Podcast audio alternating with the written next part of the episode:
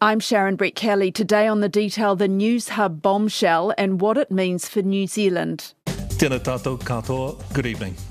After providing daily news for almost 35 years, Three looks set to lose Newshub Live at 6 and its all associated news programs, including its online news platform. It's a tragic day for all of us personally. It's a tragic day for the company, but it is a tragic day for New Zealand, and it is this is a game changer. Not only a dark day for Newshub, but also a dark day for TV3 and the production sector that you know that employs hundreds and hundreds and hundreds of people on these shows across a multitude of production companies uh, across New Zealand. Two days ago, hundreds of staff were told to drop what they were doing and attend an emergency meeting where the local bosses of their multinational owner Warner Brothers Discovery broke the news. Unfortunately, we have not been able to find a way to make the production of Newshub financially viable into the future, and we we as a commercial media company, you know, cannot keep sustaining losses indefinitely. The last news show will be on June 30th, if not sooner.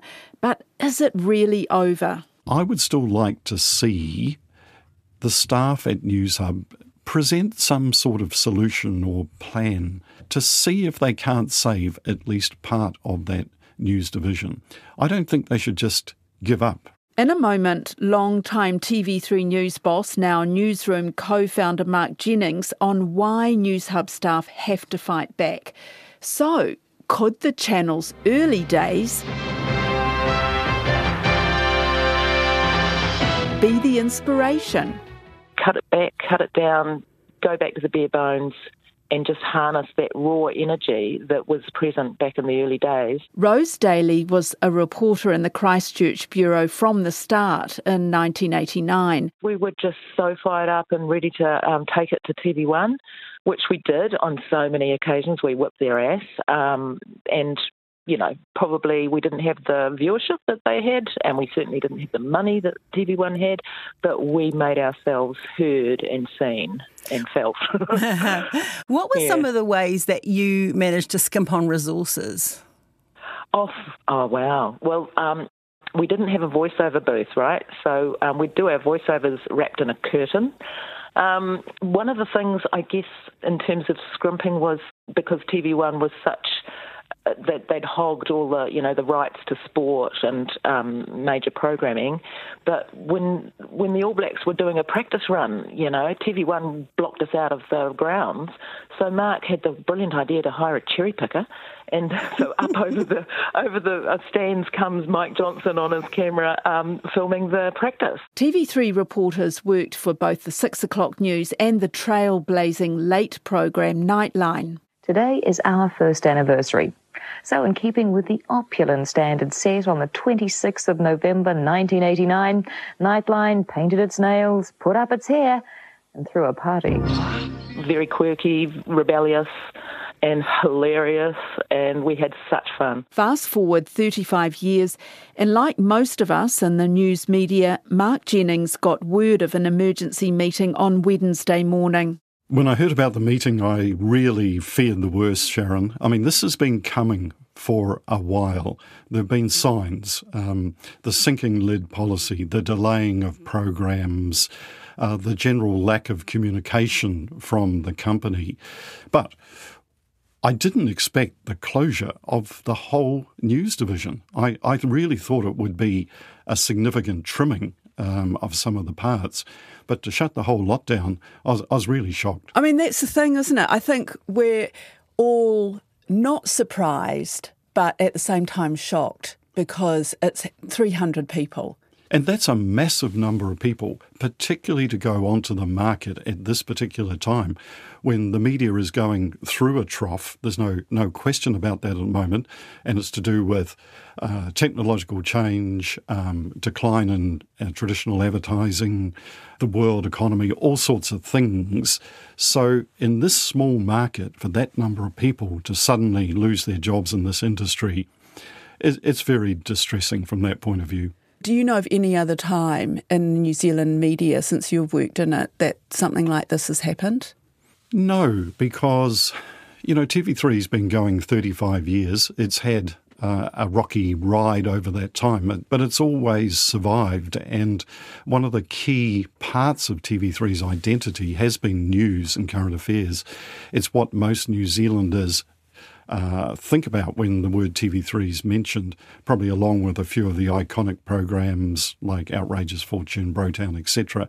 Um, but really, news is at the heart and soul of that business. So um, I can't think of another time where it's been such a grim outlook uh, for television in this country.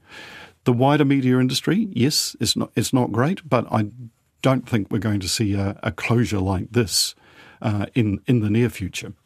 What do you make of the way it has been handled? Now, the local arm of Newshub's parent company made a 34 million dollar loss in 2022, a path which the NZ Warner Brothers Discovery boss Glen Kyne says is impossible to withstand. We've been well aware for months actually that something was up, and we know it's been losing a lot of money in the New Zealand operation. But the way this whole thing has been handled, could it have been done better? Well, I think you need to go back to uh, Discovery taking over TV3 and then Discovery itself merging with Warner's. Um, I could never understand the rationale of an American company coming in here paying $20 million for a loss making business. And there was no discernible strategy around it. I, I thought, right, we're going to see a rapid move to the digital platforms, to the streaming platforms, some of their big hit series that are on um, their own HBO Max uh, channel that are currently screened on Sky in this country. I thought, right, they will move um, to three now. And, and this will be a real fight with TVNZ now. And I think that's what most of the people in the newsroom thought too. Right, we've got some real heavy hitters behind us now. Look out. But it just never transpired. So I, I think they've been a disastrous owner of the business, really. And now it's come to this. What does that say about multinationals coming into New Zealand and into a market that's so tiny and quite crowded, but at the same time is so important. You know, the local talent, the telling local stories. But really, what do they care about New Zealand? I, I think the ownership is a problem. And if you look apart from, well, a, a couple of very short bursts where uh, TV3 was a publicly listed company in New Zealand, it really has never had the right owners CanWest was probably the best because they were a true broadcasting company. But it, it, took them a while to understand the business too. But the private equity owners, I don't think have, have been good owners at all. The business has carried way too much debt, always. And news businesses just can't carry debt. It is not a growth industry. It's really a survival type industry. Warner Brothers Discovery, we are a tiny pimple for them. And they didn't seem to make any real effort to understand the market. This market, you, you can be successful, but you need to have a very Kiwi New Zealand approach. Um, and that's what TV3 had, um, if you like, in the old days at times. TV3, and Melanie Reid in particular, was the first person to initiate having Kia ora good evening on the evening news. She trailblazed that. Thank you, nod to Naida Glavish, of course. But um, yeah, Kia ora good evening was TV3. It was a very Kiwi attitude and way of doing things. But that's been lost now.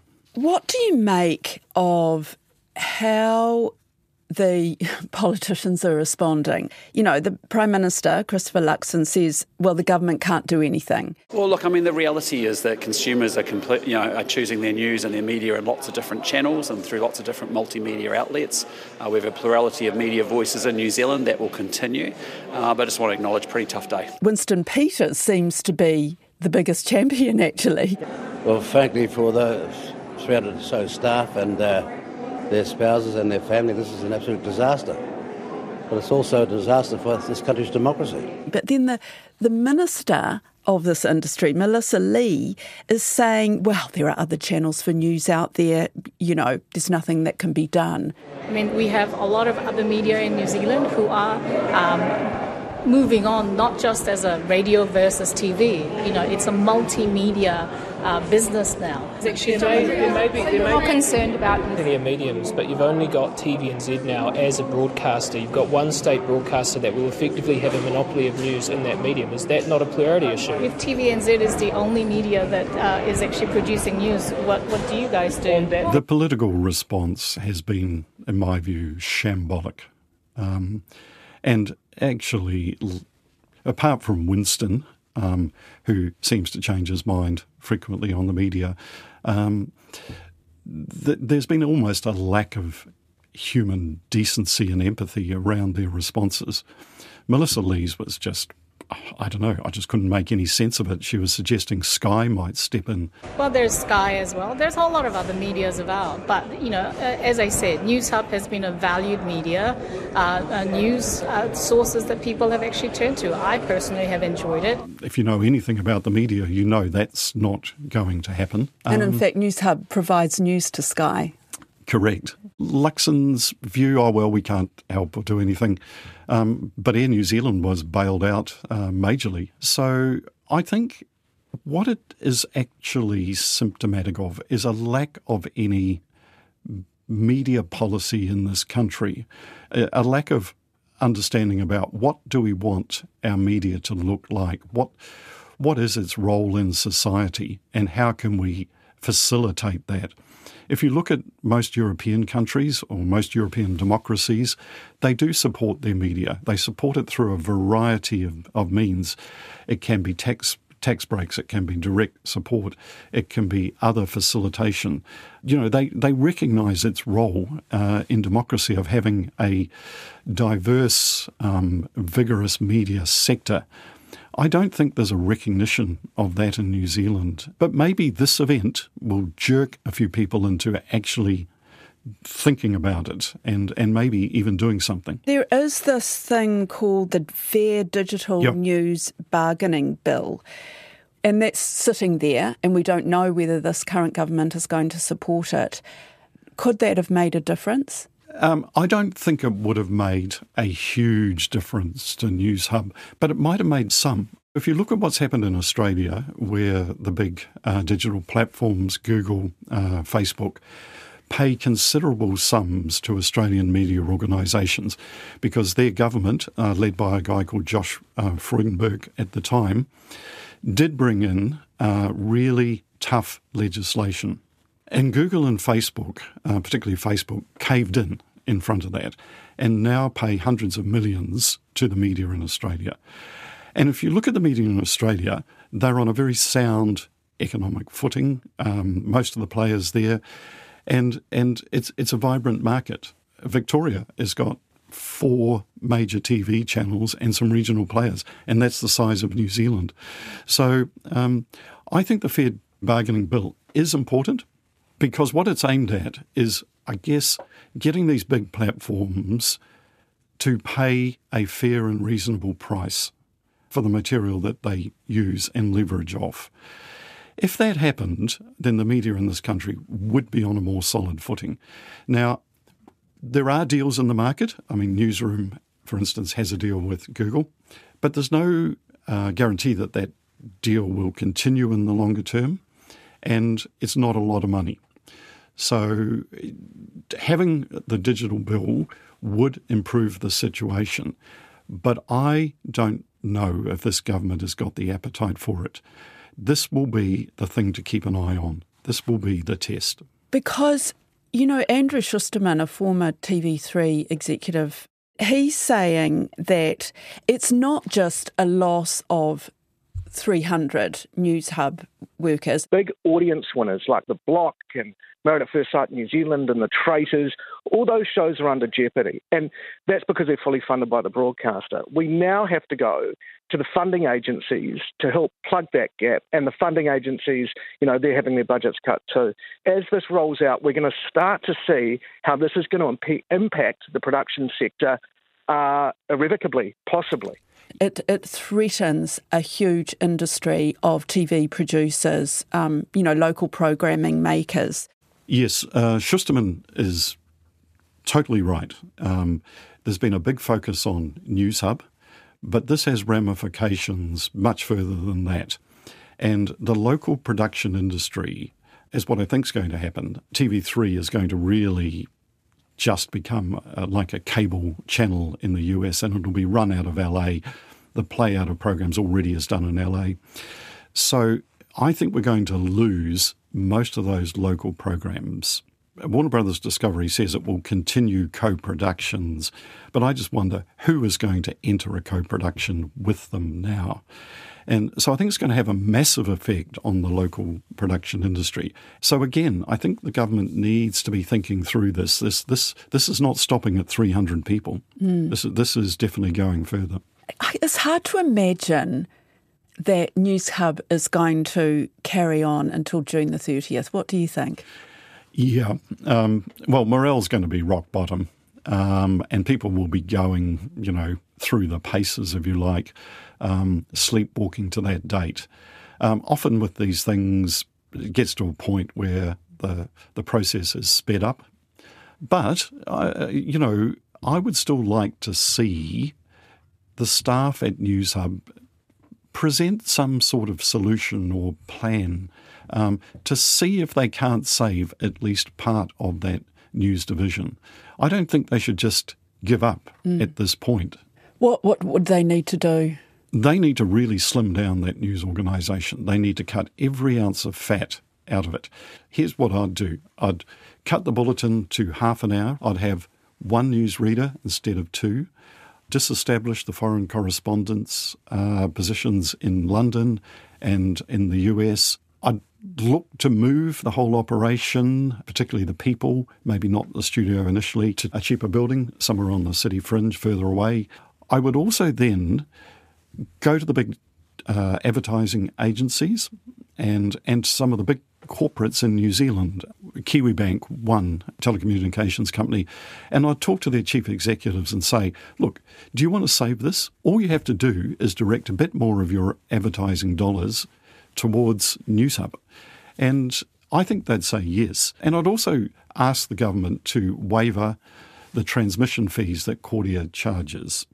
Suddenly, you probably um, got your news budget down to half of what it originally was. And then I'd say to Warner Brothers, okay, there you go. Um, news is no longer losing money. Still want to go ahead with this? They've got a social license to operate um, in this country. And part of that should be supporting a news service. They're a huge conglomerate. Their size is probably similar to this country. So mm. let's put it to them. Let's see the whites of their eyes when we say, okay, we've, we've done this. Now you guys go ahead. There's a lot of talk about, you know, one TV news outlet. Why is that so bad? Competition is is the lifeblood of well, all all media really, but particularly in that television sector. So when TV3 started in 1989 and Three National News got going, um, it was it, it was a fierce competition, but it, it raised the standard on of both organisations, and the competition um, drove innovation. It, it, it, it drove new ideas. Once you take competition away, complacency sets in. You'll just find that the news quality will deteriorate. And, and that's why TVNZ itself is, is not happy about this. It, it actually knows that. And is that why advertisers should care about this? Is that why they can be persuaded to maybe back a half hour news show? Totally. And, and there's another thing. If TVNZ has a monopoly, uh, particularly on, say, news viewers around that six o'clock hour, they will use that to potentially increase their rates. One game in town, that game starts to uh, make the rules. What's next, do you think? I mean, people are talking about stuff. Can stuff survive this trough in the in the market? Yeah, I think the whole media industry is struggling. There's there's no question about that. Warner Brothers talks about 100 million disappearing out of the market over the last couple of years. Well, that just hasn't just affected them. It, it's it's affected the whole uh, commercial media sector. But this will also be uh, a wake up call for the public and, and for New Zealand Inc. They need to support local media, and readers, viewers, etc., need to also understand that they need to pay something. This has been the big problem for free to air because they can't easily develop a subscription model. But other companies like um, Stuff, the Herald, Newsroom, uh, etc., they do have subscriber models. And if the consumers of these products don't pay something, and it can be as little as a cup of coffee a week, you will hardly notice it, but it means a huge amounts to those organisations. If we don't come to that realisation, then yes, there will be further victims. It could be stuff, I don't know. Mm. Juliet Speedy, who's Newshub South Island senior journalist, was hoping that, you know, there might be a rescuer I mean, there's a part of me that still thinks, is this, is this really going to happen? Is, someone in a, someone going to swoop in and save us again? You know, it's happened so many times. I, I just feel like, is this really going to be the end of it? I, I really like Juliet. She she worked for me when I was in uh, Christchurch when I was bureau chief, but I think she's dreaming. I can't see a rescue here at all, apart from uh, Warner Brothers itself. Who is going to come in and take over a company that is losing $30 million a year with no really clear pathway out of that. Rose Daly has an idea about that. There was, you know, so many lovely people who were just diehard, and I think and I hope that that gut bravery is still there, and someone will you know, have a have a bright idea and take it on. I mean, there are plenty of rich people in New Zealand too that may have, um, you know, some sort of respect for um, the incredibly important role that independent journalism has, and maybe they could bankroll it. You know, mm. I mean, do you need all that money?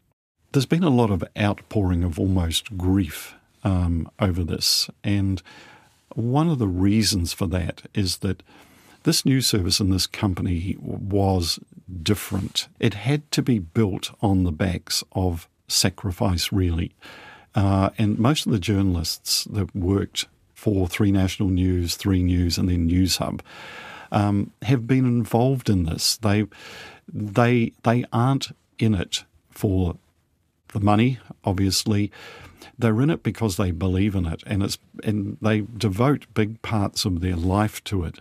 And it created a fantastic esprit de corps over this period. Um, and, you know, many of us have remained um, lifelong friends because the friendship was forged in a furnace, really, mm. of having to, um, you know, back each other up. Uh, and I think that's been why we've seen people crying on uh, on television. Um, people really distressed because they've seen something they've put so much into just go up and smoke in a in a nanosecond, really.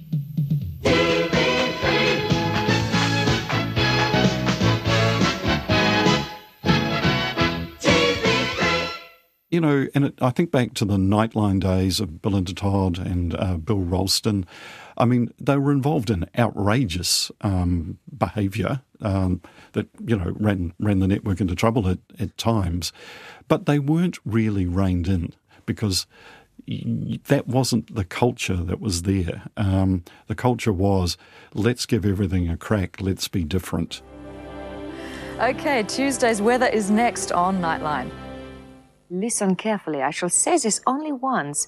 The weather tomorrow is going to be a little bit naughty down the bottom of the country. You see, there's this front. There it is, that line with the little noble bits on it, and it's hardly going to be moving at all tomorrow. So, if that little performance doesn't get me to the Paris for the second annual Weather Forecasters Festival, I won't be surprised at all, really. That's it for today. The detail is supported by RNZ and NZ On Air. Thanks to Mark Jennings and Rose Daly. This episode was engineered by William Saunders and produced by Alexia Russell. And I'm Sharon Brettkelly. Ka kite.